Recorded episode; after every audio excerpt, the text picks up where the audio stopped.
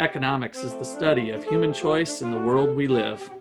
Faith is confidence in what we hope for and assurance about what we do not see. By investigating faith in economics, we can learn how they lead to human flourishing. This is the Faith in Economics Podcast, a presentation of the Gortney Institute at Ottawa University. To our show. I'm producer Jason Dawes, and here with me are our hosts, Dr. Russ McCullough and Dr. Levi Russell. And our fellow and my fellow graduate assistant, Jacob Michael. Oh, that happens. That happens. So uh, today we have a guest. Uh, we have the president of Ottawa University, uh, Dr. Regis Wanyika. Uh, he was named the president of uh, the OU Kansas residential campus in July 2018. So he he got to Ottawa uh, about a month before I did. He came to OU from Southwestern Christian University in Bethany, Oklahoma, where he served as university president since 2014. Before that, he was provost and vice president of academic affairs at SCU from 2008 to 2014. A native of Zimbabwe, he moved to the United States with his wife, Dr. Bongi Wanyika, and his two children, Thembi and Kudze, in 2000 and he has worked in higher education since uh, since he arrived in the U.S. So the whole time. Oh yeah, thank you. Yeah, well, Levi, you could have been a little smoother with that, but you you made I'm it always, through. yeah, I always, I, yeah, I can't read on a microphone. I know. When I read off somebody else's too, it's kind of it's kind of hard. weird. To, I just need to be impromptu. All right. Well, welcome, Thank you. Thank Reggie. you so appreciate much. you being on here. So let me kick off with a question. So I thought it'd be interesting since this is the Faith and Economics podcast Mm. to kind of hear your take as president of the university, what role faith plays at a nonprofit university like Ottawa, and maybe what you've seen uh, works and what how you're kind of taking us forward into the future. So, oh, thank you. It's a good question. So, faith uh, plays a number of roles. So, what I would say is uh, the, the first and foremost, you've all heard about the integration of faith and learning, or the integration of faith and economics, or the integration of faith and and politics. I want to talk about just the integration of faith, and you can fill in the blank. So, here's the role that faith plays. Faith is vital to uh, the intersection of faith and anything in life must take place at the presupposition level. So, whether it's economics, whether it's science, every body of knowledge out there is built upon certain theories. Every discipline is built upon certain theories. And uh, theories are built upon certain presuppositions. So, when we say integration of faith and whatever, it is taking the uh, light that faith shines on any subject, but it does not shine at it at a discipline level, but at a presupposition level. So faith is there for intellectual enrichment in an academic enterprise like ourselves. And also faith is there when it when that is properly applied, we talk about integrating faith, learning, and living, then uh, it produces uh, what I call uh, faith friendly or faith aligned uh, lifestyles. So, first of all, it happens at a presupposition level to, to individuals and to everything, and, to, and it informs all the policies that we make. It informs all the disciplines, it informs our approach towards the liberal arts, it informs our ideology, or at least empowers us in a way where we're able to question at a presupposition level and have uh, discussions on anything to do with life. So that's at that level. Then at, at the surface level, uh, and one that is more overt, one that is more explicit, it uh, obviously uh, helps with the identity of the institution. It helps with us uh, uh, developing our sense of ethics and how we conduct business at this university in terms of our ability to to deliver the services that we that are promised to a student, how we relate with students, our teaching styles, and how we manage and how we, we administer the university. So I would say faith literally pervades the entire culture, the organizational culture of the university.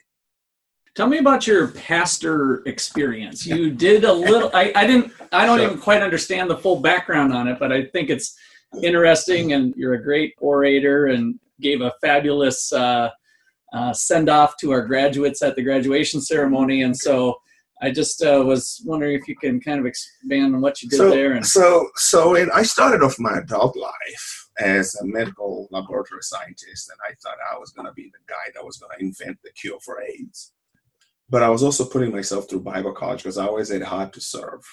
I didn't really know that it was going to be, I was going to wind up in higher education, but I just had the heart to serve, and I was the youth director of our church. And around 1995, I quit. I was an executive at a medical company. I quit my job to become a full time youth minister, took a 75% Mm. pay cut, and had the time of my life. Two, three years later, I became the senior associate pastor of a mega church. We had 52 staff members Mhm. at this church. and you were the senior pastor, I was a senior associate. senior pastor. associate pastor. Yeah, and uh, so I did that for a number of years. Where were you at there? This was see. in Harare, Zimbabwe. oh, in Zimbabwe. Uh-huh. This Okay. was in Zimbabwe before I before I came to the United States. And so I did that for a while. So during that time, I got to travel a little bit, and and I had graduated from Bible college, and I started teaching at our at our Bible college. And that's when I, while I was teaching, that's when I developed this, and I knew I had a passion for training people. I knew I just did, and yet I, was working in the church. I was a pastor, and and then I would go and I would teach in our Bible college at the time, and and that education side started just pulling me, just started just pulling me. And oddly enough, I had vowed I'd never be an educator because my late father had been an educator from 1948 till 1994. Never worked another job. This is all he did in his entire life. And I'd vowed I'd never be an educator.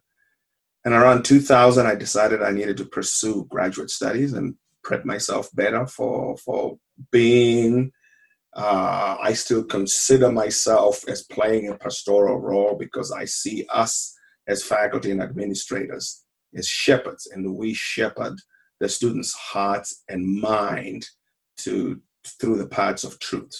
So that shepherding never never stops. So that's that's that's kind of my background a little bit, and I am still involved uh, in a global movement as far as a, fa- a, a fellowship of churches that are in 56 countries. Mm. And I'm a, I'm a member of the executive, and, and I still do pastoral training. I still do leadership training, and I still support uh, the work that's going Is this this upcoming trip to South Africa This related? is okay, this that's what I thought. upcoming trip to South Africa. Okay. Yes. which I'm very much looking forward to. Yes. I'm going for other reasons, but That's yes, that That's that's uh, going to be awesome. So, since you brought up Zimbabwe, Mhm. um, I think it'd be interesting for our listeners to hear you comment a little bit about economics and your experience in, in Zimbabwe. I mean, what what's the most common misunderstanding that you think Americans have when they look at Africa or Zimbabwe in particular? Yeah. Your experiences and the way the country Oh, is. And, oh, yeah. So, so I'll make two comments. Uh, one, I'll, I'll just give a little bit of the economic history going back to the 70s to, to now. Second, I'll make a comment real quick that it, Zimbabwe has one of the highest literacy rates in the world. It has a higher literacy rate than the United States. Hmm. And it exports more academicians than most countries. Really? It may be second to Nigeria. And we, so in the 70s, uh, just before independence, we had one of the strongest currencies in the world. We, our dollar then at that time was stronger than the US dollars, than the US dollar. It was almost stronger than the British pound. And now you got to realize this is a country that had, had had international sanctions since UDI 1964 to 1979, and there were only two trading partners who were South Africa and Portugal, who were sanction busters. And What, uh, what, what were the sanctions in place for? uh, because in 1964, the government declared a unilateral declaration of independence, following following the the mold of the United States in Uh, the 1700s. oh, interesting. And Yeah. and so, but it was Zimbabwe was a British territory. Yeah. Was it was that time it's called Rhodesia, and so because okay, so uh, that was the Rhodesia. that yeah that is that's so that's what that's what happened and so so here you have in 1979 on the eve of independence you have a country with one of the strongest strongest currencies in the world uh, it's the breadbasket of africa it is uh, had the largest chrome deposits of any country grew the best Virginia tobacco than any other than Better than Virginia. better than Virginia because of the soil, Uh-huh. and was the second highest producer of asbestos. Was in the top ten. Which was an awesome product. Which was an which was an awesome product. It really was. A Yeah. lot of people don't understand that, but it was like an awesome fireproofing material. It just Yeah. turned out when it dried out and flaked or yeah, broke it apart. flaked up. It broke But, apart. but otherwise, it was it was Yeah. like an invention of this. You want it in your building, just not in your love. Yeah, Just not it in your it a There are still buildings to this day that are made of asbestos, but you don't have. The rest of the world call calls it asbestosis. Here you, you have another fancy name for it. Mm. You don't have that. The only people who suffered greatly from the lung disease were people who had worked in Yeah, asbestos construction mines. workers. Yeah. Oh, Uh, and the mines, Yeah, suppose. and and then also it was in the top ten coal producers of the world Mm. after Newcastle in England and a, and a few others. So so here's the thing that you need to know about that country, of course. And then platinum, and then they found uranium uh, near Victoria Falls, but nobody's going to touch that because Victoria Falls is one of the wonders of the world, and and and uh, it'll be an environmental disaster if they if they try to do that. Hmm. So here you have an, a nation with a, a tremendous, tremendously educated population. It's got some of the best natural resources. It used to feed the world, right. but yet one of the most mismanaged countries in the world. You know, a lot of people will talk about other countries like Nigeria, but man, oh, you know, the the mismanagement that is taking place in Zimbabwe is abysmal. It is it's it's very strong. I remember in the 80s, it had the third strongest military. I think it was third or fourth strongest mili- military in Africa. At that time, it was South Africa, uh, Egypt, and Libya, and then it was Zimbabwe. It's always passed control from one authoritarian It's, dictatorish so gotta remember another or not? Or did that it- come later? For 37 years, they won Right. For 37 years. And then eh, about a year and a half ago, a coup that was not a coup took place, Yeah. and that leader was deposed, and the current leader came in. And then he called for elections six months later, and he actually won the elections. But it's the same uh, ruling party. And so let me tell you why the economics went the way they went. So, so here you adopt you you you you rec- you know they they received or were handed a country that was basically a capitalist country, free trade. Then they decided to be Marxist Leninist. So there was communism, Marxist, Marxism, and, and Marxist Leninist. And then they tried to depart from that in the late 80s and introduced uh, a system called scientific socialism. Mm. And at that time, the notion of scientific socialism was trying to copy what was happening in countries like England, et cetera, et cetera. And then that failed. And then they introduced what we call ESAP, Economic Structural Adjustment Program. And with the Economic Structural Adjustment Program, they opened up the market. And so some of the first things to be opened up were the airwaves.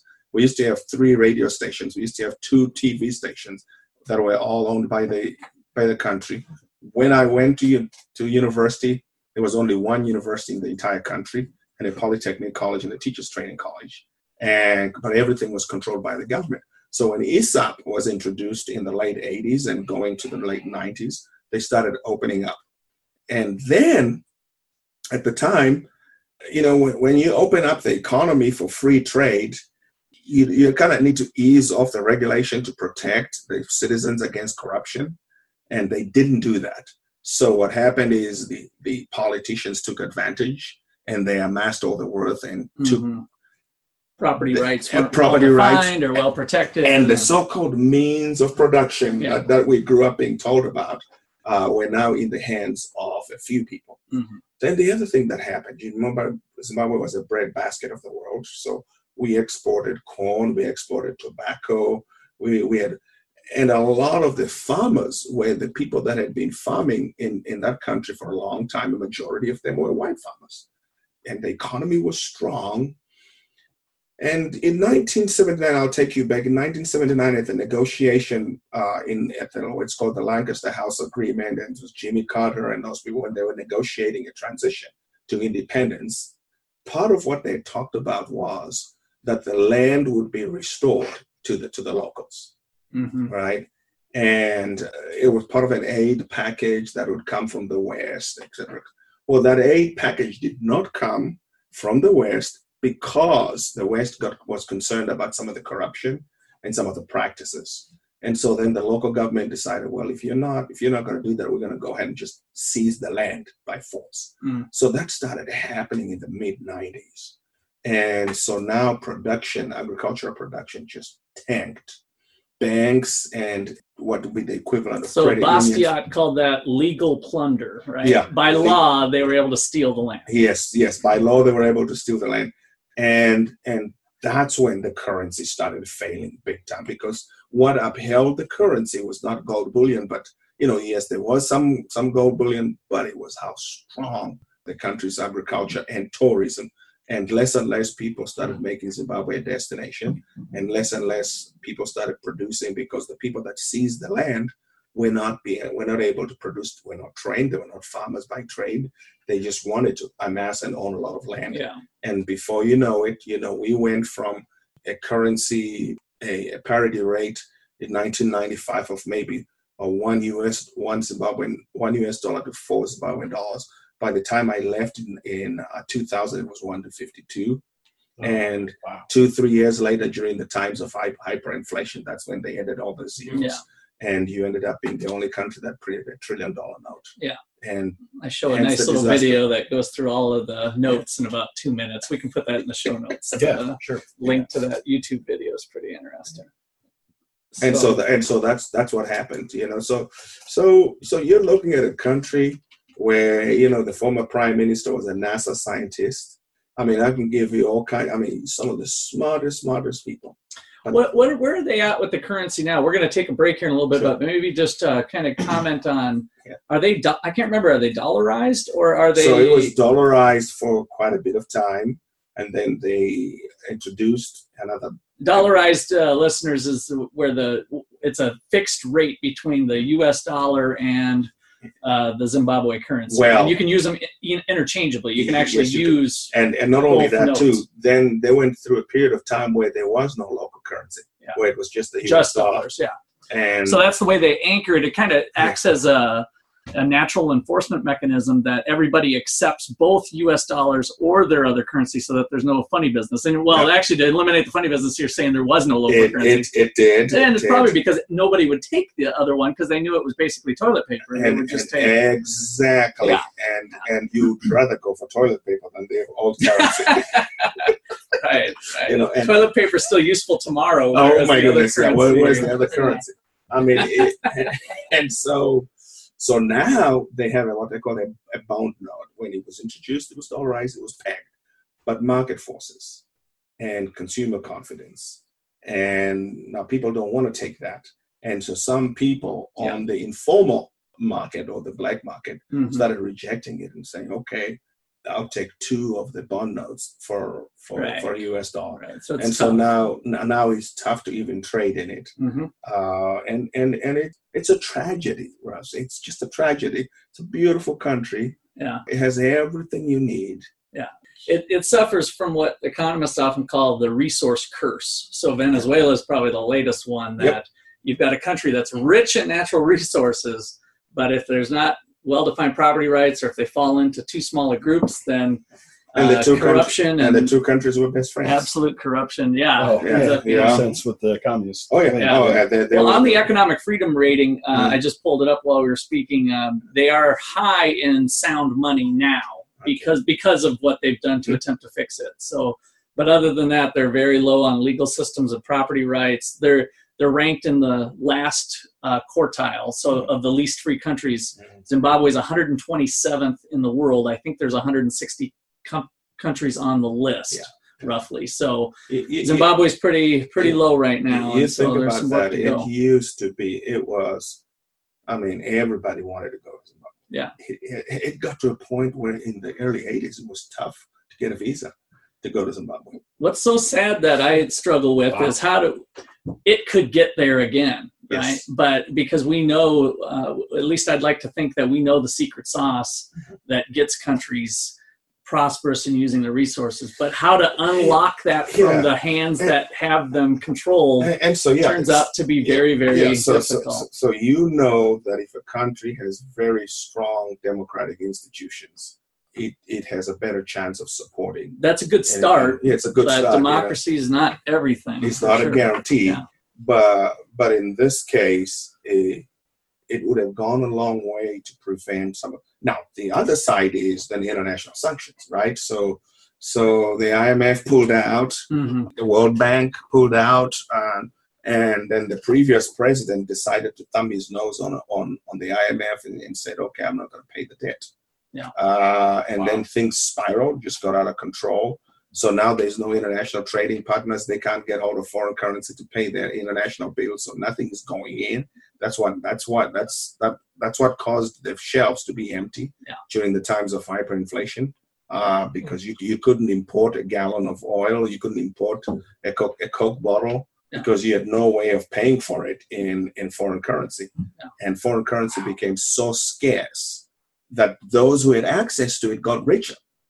So if you had a son who was here in America and they send you twenty thousand dollars, you could do a lot more with twenty thousand dollars. Your twenty thousand dollars was probably worth fifty thousand dollars at the time hmm because you had access. And so the black right. market thrived, the rich got richer, and the poor got poor. Yeah. Yeah. And that's the same case that goes on in, in many other parts. So that's Yeah. part of what we're doing at the Gortney Institute to try to help uh, spread the good word of how things could change, but uh, it's it's not an easy task. So, well, this looks like a good spot for our break, and uh, we'll be back here in 30 seconds or so to talk more.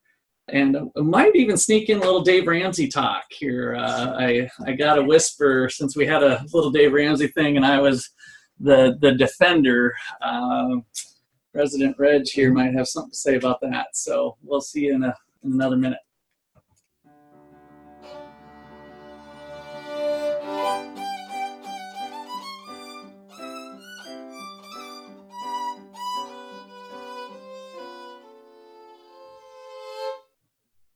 By 2030, the Gortney Institute will be known for its alumni, supporters, and participants who incorporate economic understanding with, with their faith in their careers, vocations, communities, and personal lives.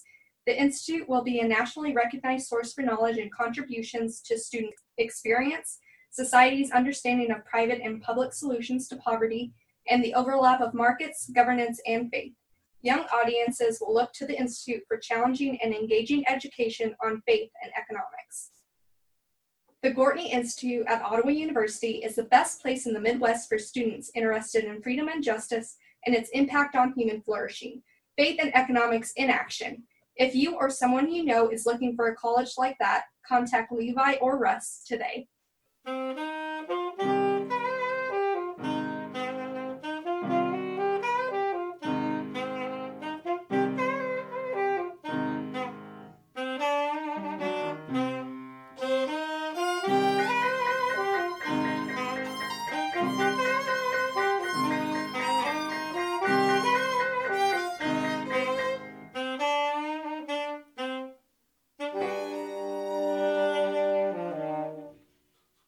Great. So uh, after we've heard uh, Dr. Regis' uh, perspective on faith and a little bit about the history of Zimbabwe from an economic standpoint, can you tell us something about maybe the current sort of religious trends that are going on in Zimbabwe and, Sure. and maybe a little bit of a discussion on liberation theology there? Oh yeah, yeah, certainly, certainly. So, so you know, Zimbabwe was predominantly a, I think the going back to the 1800s.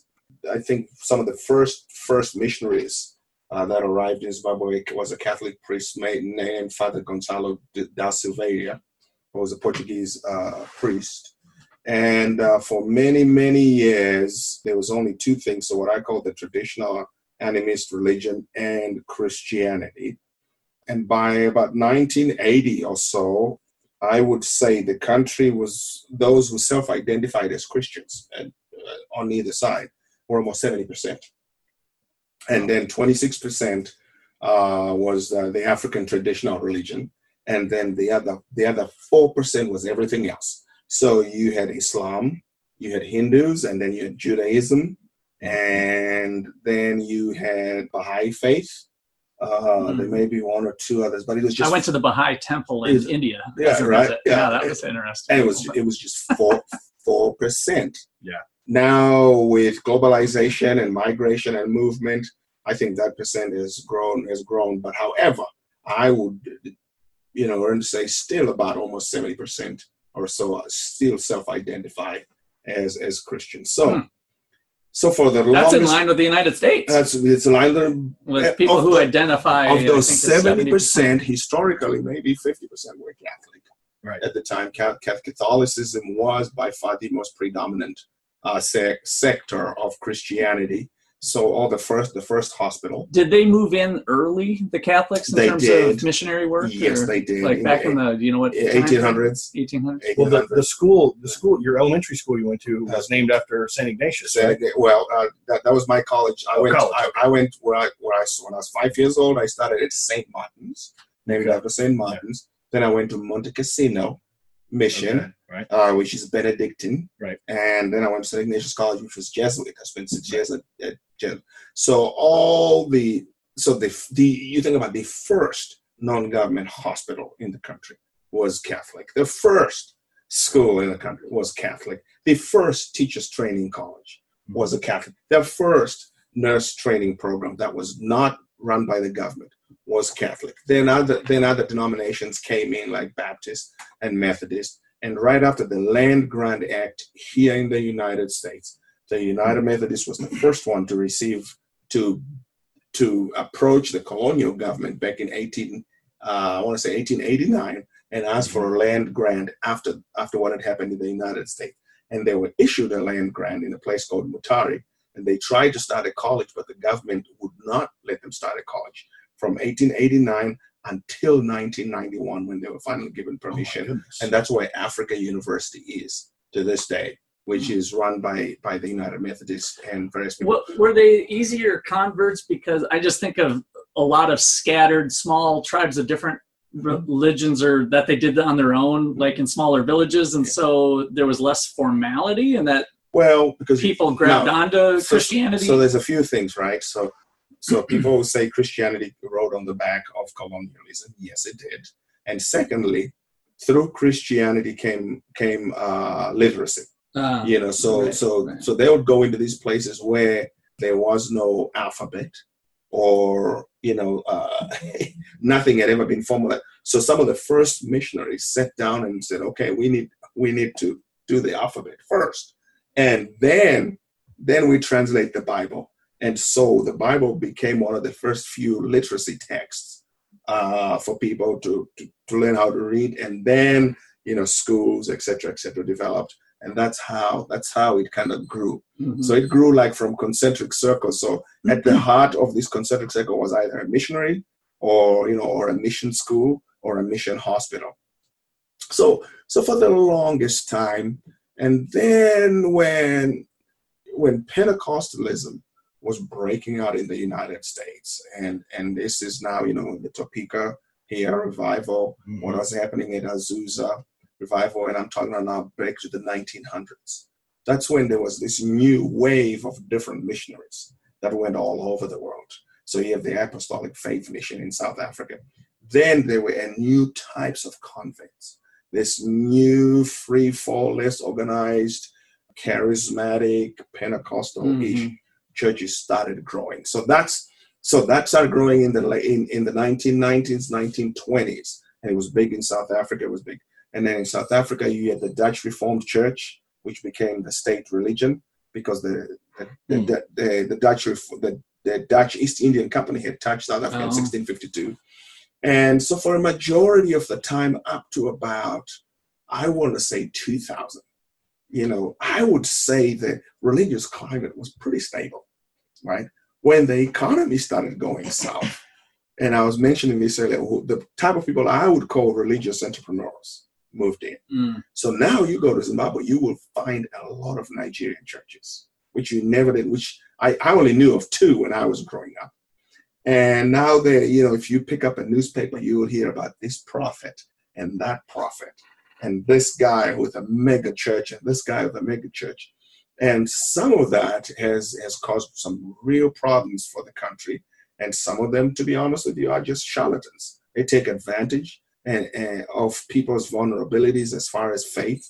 And so that's that's kind of where we are right now. Right now, it's extremely. It, it- I mean, I think the church world is one of the most entrepreneurial environment and some not for the right reasons, Uh, but for the wrong reasons. Every guy who think he has a message, regardless of where he stands, is setting up some shingles in their corner and just you know putting a billboard.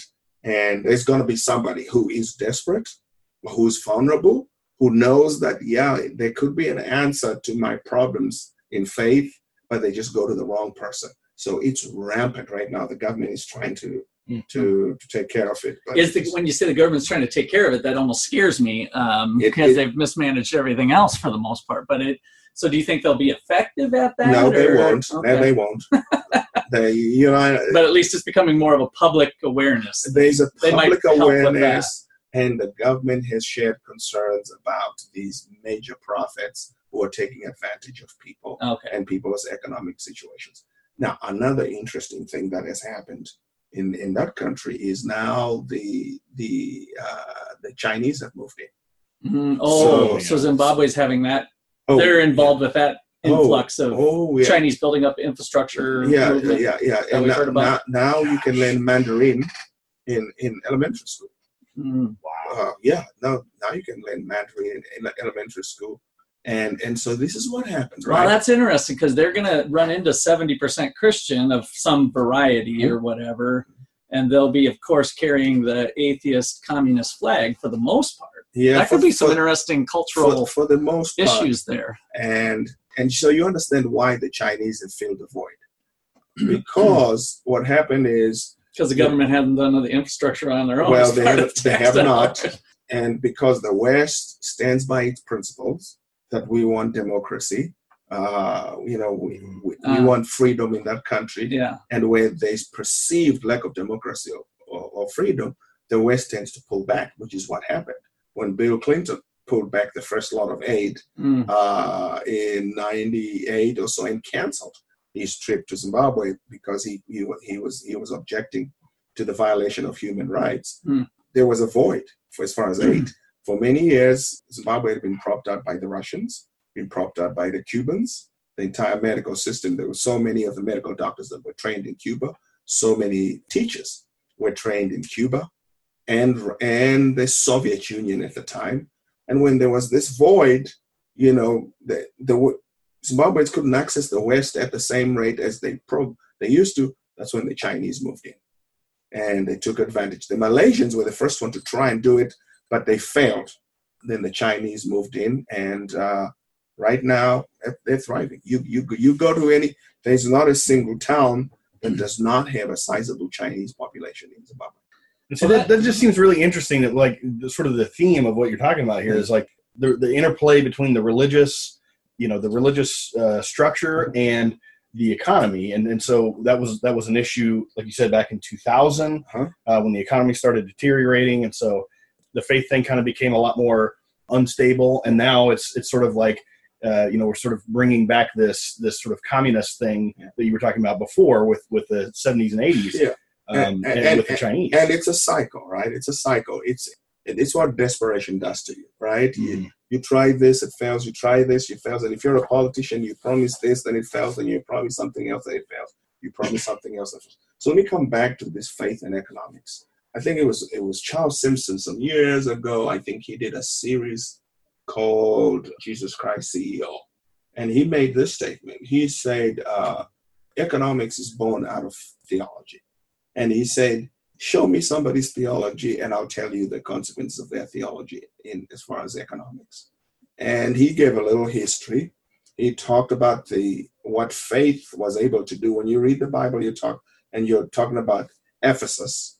Ephesus was this big metropolitan city back in the in the first century, and it had five major uh, ethnic groups. So they were the, they were the Jews, they were the Greeks, the Romans, Syrophoenicians, and a sizable population of Africans. It was that's that's the that's where you start for international trade. Mhm. But it was also what what held its economy, believe it or not, from tourists was this great temple called the Temple of Artemis or the Temple of Diana, right?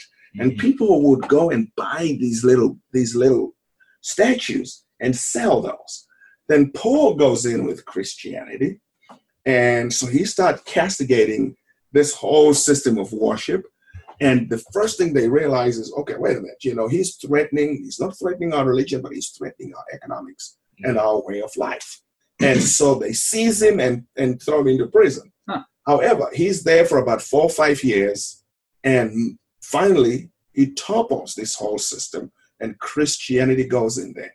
With Christianity, initially there was a dip in the economy, but with Christianity came freedom, came came now the sense of people have a sense of self-worth, came the right type of humanism where people felt more elevated than objects. Both women and both both uh, women other- and yeah yeah everybody. Yeah, different regardless cultures. yeah different cultures different genders and then ephesus went back to being you know the biggest economic engine that it was until the, now it's now modern day turkey Mm. but that's that kind of tells you the way people believe influences their economics and and that's a good segue into dave ramsey right I and and, I don't know if I want to go to Dave yet here. Uh, so we're, do- we're doing so good on this. Um, Well, You no, I did have you another have question. one? on I have one too. uh, on- Yeah, so on the on the liberation theology, because I know Okay. we're, we're still drawing parallels Good, good, good. between Mhm. you know Venezuela and, and Zimbabwe and stuff like that. What what, what,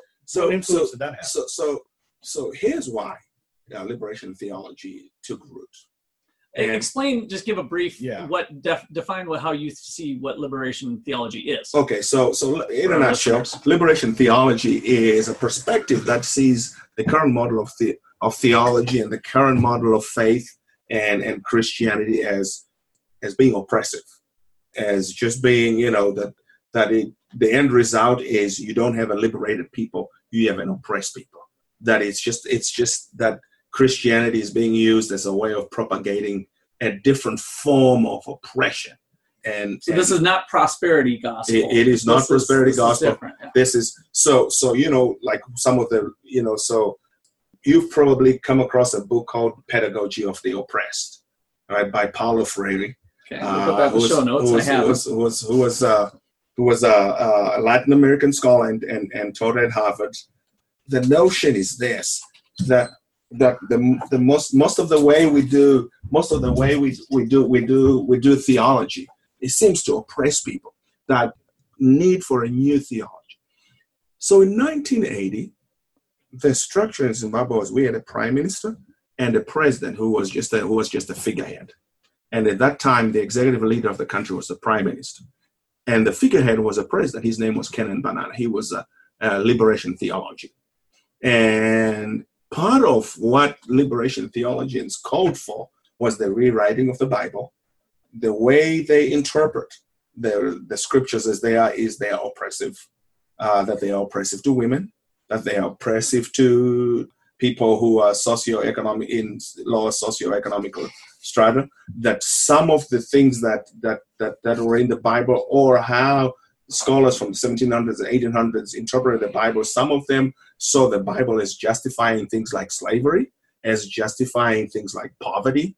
And so the liberation theologians came up and and part of that they borrowed some of their thinking from the enlightenment era which was to question and hypercriticism of the bible and they said no you know we have to rewrite the bible. We have to do a new theology and this theology is there to uplift people and deliver people from and trade in this oppressive aspect that has been brought in by the missionaries for something new that is more indigenous that is a new type of thinking. So it flourished in latin america and there was a close relationship between communism that had rejected christianity and those who did not want to reject it fully but had been influenced by communism's resistance of Christianity. That's where it, that intersection is where liberation theology started flourishing. So you had the same thing in Zimbabwe during the transition. You know, you had some who thought, yeah, this is the way, you know, with freedom, with self determination, with indigenization, we must also indigenize the theology. And that's why that's why it flourished. Hmm. Interesting. I thought with the I just on mine was on the charlatan concept Uh-huh. that that would be more prosperity gospel driven It is. to get money. It so is. it's more like give me money, you know, give all your money and God will take care of you or just send your check to me It- right it here, is John Doe. all centered Okay. on money. Okay. It's it's it's a money centric. Okay, so Uh, those are the char- that's the charlatan group. They anyway, are that you're talking about, charlatans. which yes. is a little different than the liberation theology group. I Com- mean, I mean, Liberation they're, they're different ideas. they're all they're all way on the other side. Yeah, they're, they're just- about justice from Yeah. their perspective. They're about liberating people. I got you. and they're Yeah. more intellectual. They like to intellectually engage people from a faith perspective. And Whereas, what's interesting with that is that the oppression is actually more probably more so from the government keeping things. It's just a weird, and maybe I'm not understanding it completely, but kind of a an interesting mishmash of I want to free you through your faith, but yet you're living in a structure of Well, socialism, communism that won't actually allow you to flourish, at least from our way, in a biblical way for human flourishing. Right? You don't you don't have those institutions in place to allow you the I- I- I property think- rights, legal system, blah blah blah. yeah, I, th- I think the issue is that the liberation theology perspective is not. It, it, it's a it's completely different than what we're talking about because their their focus is on this colonialism perspective, right? So they, you know, their their thing is, is okay, the, colonialism is bad, and so we have to replace it no matter what, right? And so that's that's the idea Yeah. is that like even if you get, um, But you that's know- still a mishmash, right? Because it was the colonialism, the imperialism that came in, bringing their Christianity along with their government, and then controlling the resources, blah blah blah. And so, to me, they're So- they're so, yeah. mishmashing the And- the and- government institution function and, and, the religion function, and kind, of, and kind of what you have to do is let's let's let's take a lesson from history, right? So so so you have this uh, French Revolution. So during the French Revolution, here's what happened: the people, the church had been there, and the church was seen as an instrument of oppression. That the church was a spectator to injustice, never did it, and that the church actually propped up the bourgeoisie and and the leaders to oppress the people. So now, when there was a revolution against the government, that revolution spilled over to against the church because they saw the church as having propped up injustice. So now, it, with liberation the- theologians, the reason why liberation theology found kinship among some of the governments in Latin America was because they looked at that and they thought, okay, now here is a system of belief that if there's ever a revolution, the revolutionaries will side will take sides with the government and will take sides with the liberation theologians because the liberation theologians were the message they're preaching is it, it's it's it's revolution. It's revolutionary. It's it's it's hey, stand up for your rights. Yeah. Don't believe this Bible. Don't believe this verse. This verse is just oppressing you. Don't believe in it. So you have these Latin American countries thinking, okay, these are not the people to mess around with Mhm. because we saw what happened in the French Revolution, right? And then now you have, and and also liberation theology did not follow the organizational structures of church like as you know it.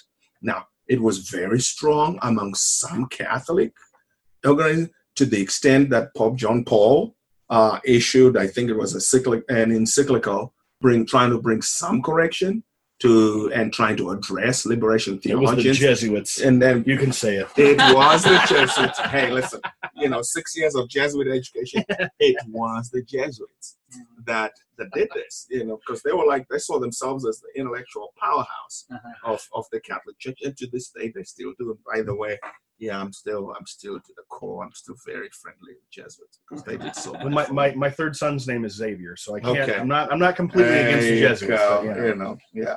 All right. Well, Okay. I uh, think that was great. And the Dave Ramsey thing, I think we'll just have to tee up for a different time because uh, this has been a great episode. I think we covered a lot of different ground, and it was uh, fascinating to get your background in history and depth of knowledge and and uh, thinking about religion in other parts of the world. And and uh, it, very interesting, I think, to have Christianity be that rich there, and hopefully maybe some good Christianity will Yeah. start to flourish and actually start to infiltrate the institutions there in the government ultimately in the long run at some point. Yeah, the thing is to have thinking Christians and to have Christian practitioners and practicing Christians. And uh, a lot Yeah. of the times there has been a dichotomy between this level of engagement, intellectual engagement from a faith perspective, and actually practice. I think when we continue to talk about this integration of faith and economics of faith and politics, I think some people will awaken and there'll be a new system and and hopefully we'll kind of see things change, even just a perspective on poverty Yeah. and things like that. I think I think it it'll be a it'll be a it'll be a way of dealing with some of the human ills across the world. Yeah. We have to there are some questions that can only be answered when we bring faith to the table and when we have this sort of discussion. Yeah, I almost wanted to take those words out of my mouth, but uh, let me clarify. When I say good Christianity, Yeah. for my Lutheran listeners, the left hand kingdom stuff, right hand kingdom, you got Christ in your life. It doesn't matter whether you're in a communist regime or anywhere else, uh, you've got the goods. But we still have to operate in the left hand kingdom with our uh, the laws that we pass and the property rights and, and how we interact and love thy neighbor. And there's better ways to do that than others. And I Yeah. think uh, the data around the world certainly informs us of that. So, on behalf of the Gorton Institute at Ottawa University, I'd like to thank you all for listening. It's been a, a great show, and if you feel so inclined, hit our website and give us a little donation to keep these uh, talks going. It'd, it'd be great. And don't hesitate to send me an email if you've got some questions that have come up, and we'll try to hit those in some future episodes. Other than that, be fruitful and multiply. Thanks. Thank you.